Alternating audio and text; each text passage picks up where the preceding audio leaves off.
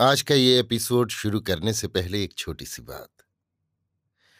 क्या आप भी अपना पॉडकास्ट बनाने की सोच रहे हैं? तो एंकर ट्राई कीजिए। ये पॉडकास्ट बनाने का सबसे आसान तरीका है। नंबर एक, ये फ्री है। नंबर दो, इसमें कई सारे ऐसे टूल्स हैं जो आपको अपने फ़ोन और कंप्यूटर पर रिकॉर्ड और एडिट करने की फैसिलिटी देते हैं। नंबर तीन आप अपने पॉडकास्ट को डिस्ट्रीब्यूट भी कर सकते हैं, जिससे इसे स्पॉटिफाई और दूसरे प्लेटफॉर्म पर सुना जा सके। तो डाउनलोड कीजिए फ्री एंकर ऐप या विज़िट कीजिए एंकर डॉट एफ़ पर अपना पॉडकास्ट स्टार्ट करने के लिए। ये तो थी एक छोटी सी जानकारी, और अब शुरू करते हैं एपिसोड का सिलसिला। तो आज के एपिसोड में लीजिए सुनिए। आचार्य चतुर्सेन शास्त्री के लिखे उपन्यास, गोली के चौथे भाग, मेरी माँ को, मेरी यानी समीर गोस्वामी की आवाज़ में। मेरी माँ के अन्नदाता एक छोटे से ठिकाने के ठाकुर थे। उनके ठिकाने की आय बहुत सीमित थी, जिसकी पूर्ति वो डाके डलवा कर करते थे। उनके अमल, पानी और रनवास के खर्चे इसी से चलते थे। उनके अधीन जोरावर धाड़े मार डाकुओं की टोलियाँ थीं। ये टोलियाँ ठिकाने में डाका नहीं डालती थी। दूसरे राज्यों में ऊंटों पर चढ़कर लूट मार करती थीं। लूट के माल में से एक तिहाई ठाकुर को मिलता था। शेष डाकू लोग बांट लेते थे। इन डाकुओं की बदौलत ठिकाने में भी ठाकुर की भारी धाक थी। ठिकाने का कोई बनिया या दूसरी जाति की रैयत, अपने बेटे बेटी का विवाह उस समय तक नहीं कर सकता था, जब तक ठाकुर को लाग न दे दे। लाग में एक छकड़ा भर आटा, मैदा, घी, चीनी, चावल, कपड़ों के थान और कुछ नकद रुपए भी होते थे। रैयत की हैसियत के अनुसार इस लाग की मात्रा कम या अधिक होती थी। लाग लेकर लड़के या लड़की वाला ठाकुर की गढ़ी में हाजिर होकर अरदास करता था कि उसके बेटे बेटी का विवाह मंजूर होने का हुक्म फरमाया जाए। तब ठाकुर लाग की जिनसों की पड़ताल करते थे। संतोषजनक होने पर विवाह की स्वीकृति देते थे। जो कोई लाग नहीं देता था, उसकी बारात लूट ली जाती थी या दुल्हन उड़ा दी जाती थी। विवाह होने के बाद दुल्हन को सबसे पहले ड्योढ़ियों में हाजिर होना पड़ता था। पसंद आने पर कभी कभी ठाकुर ही सर्वप्रथम दुल्हन का कौमार्य भंग करते थे। केवल ठाकुर के सजातीय, राजपूत और ब्राह्मण ही इस लाग डांट से मुक्त थे। मेरी माँ सापरिवार माता पिता के साथ यहाँ दहेज में आई थी। उस समय उनकी आयु केवल पंद्रह वर्ष की थी। मेरी माँ के माता पिता भाई बहन सब मिलाकर सात जने थे। मेरी माँ सबसे छोटी और सुंदर थी। ठाकुर की उस पर शुरू से ही नज़र थी। मेरी माँ के पिता एक वीर पुरुष थे। तलवार चलाने में उनके जोड़ का आदमी आसपास न था। अपनी शूरता की विशेषता के कारण ही वो सापरिवार घोड़ा और तलवार सहित दहेज में दिए गए थे। विवाह के समय कुंवरी की आयु भी मेरी माँ के समान कच्ची थी। वो मेरी माँ को बहुत मानती भी थी। ससुराल आकर मेरी माँ कुंवरी की खास ख्वासिन के रूप में रात दिन चाकरी में हाजिर रहती थी। आगे चलकर वो पलंग सेविका बना दी गई और फिर पैर में सोना देकर पड़दायत बना दी गई। पड़दायत बना देने के कारण मेरी माँ का विवाह किसी गोले से नहीं हुआ। वो ठाकुर की रखेलियों में रही। ये गोले गोलियों के लिए कम सम्मानजनक बात न थी। पड़दायत का मामला भी एक खास घटना के कारण हुआ। एक दिन ठाकुर एक युद्ध में गए। ये युद्ध वास्तव में एक धाड़ थी। किसी दूसरी रियासत के राजा की एक बारात ठिकाने की सीमा में होकर गुजर रही थी।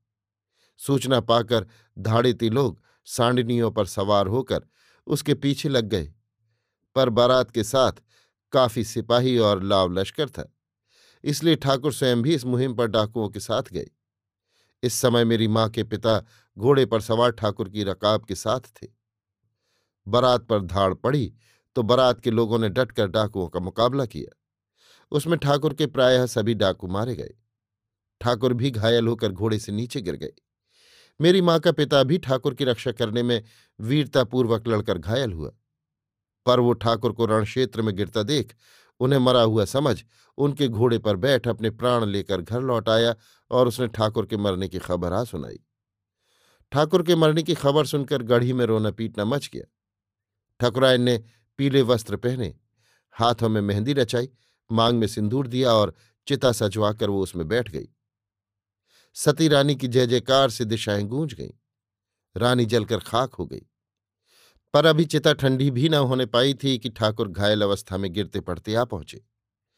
ठाकुर को जीता जागता देखकर सब लोग सकते की हालत में रह गए।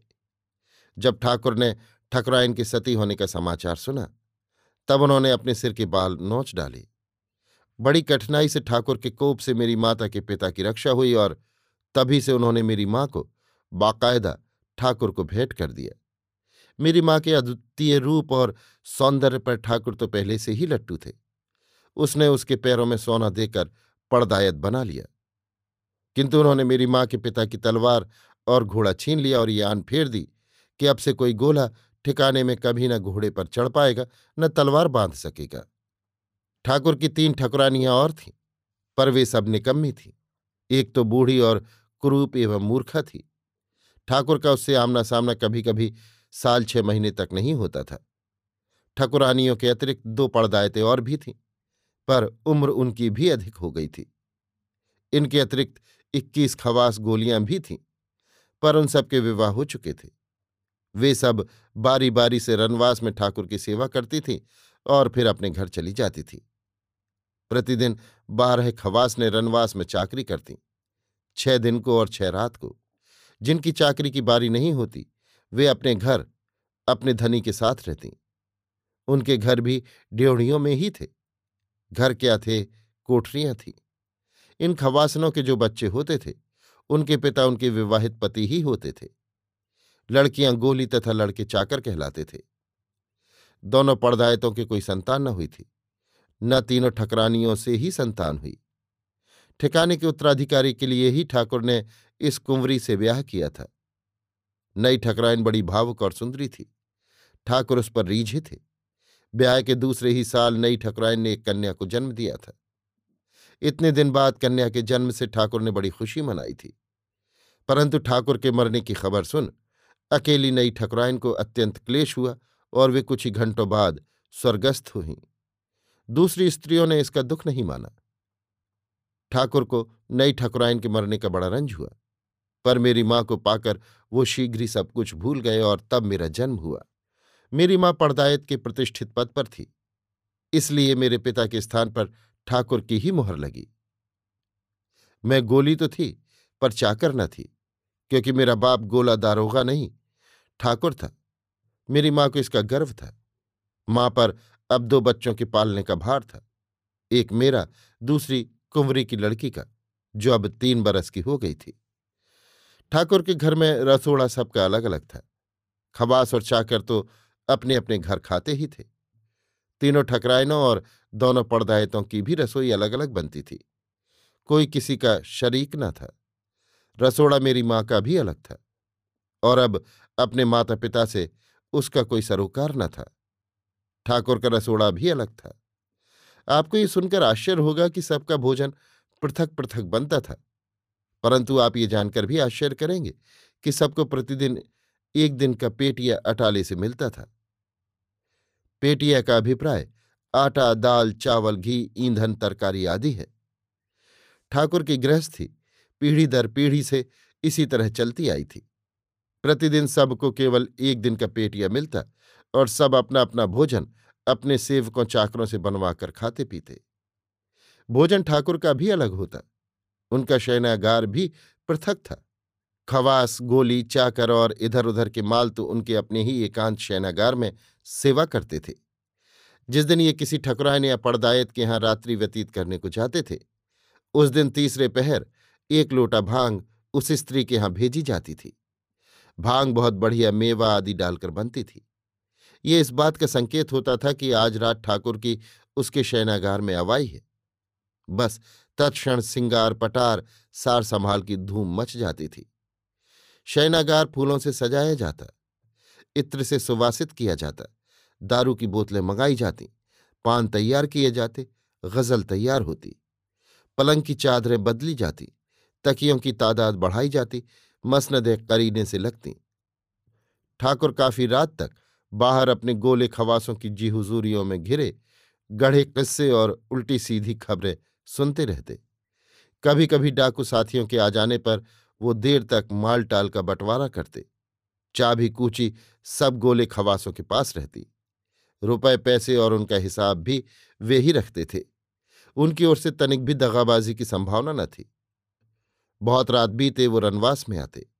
ठकुरायन या पड़दायते उनका स्वागत करती। मेरी माँ मुझे और कुंवरानी को खूब सजाकर गुड़िया सी बना देती। ठाकुर आकर हमें प्यार करते, खिलाते, फिर मेरी माँ के संकेत पर खवासिन हमें दूसरे कमरे में ले जाकर सुला देती। इसके बाद शयनागार में पलंग दासियाँ हाजिर होती। किसी के हाथ में ठंडे पानी की झारी, किसी के हाथ में पंखा मोरछल, किसी के हाथ में मध्य पात्र और प्याले। मध्य का प्रथम प्याला मेरी माँ डालकर ठाकुर को देती। ढान ने माड़ गाती, दारुड़ो दाखारे पियो उमराओ फिर खवास ने भर भर कर जाम मेरी माँ को और ठाकुर को देती। और वे दीन दुनिया को भूल रस रंग में डूब जाते। ऐसा ही राजपूती जीवन का ढर्रा उन दिनों राजस्थान में चला करता था। अभी आप सुन रहे थे आचार्य चतुर्सेन शास्त्री के लिखे उपन्यास, गोली के चौथे भाग, मेरी माँ को, मेरी यानी समीर गोस्वामी की आवाज़ में।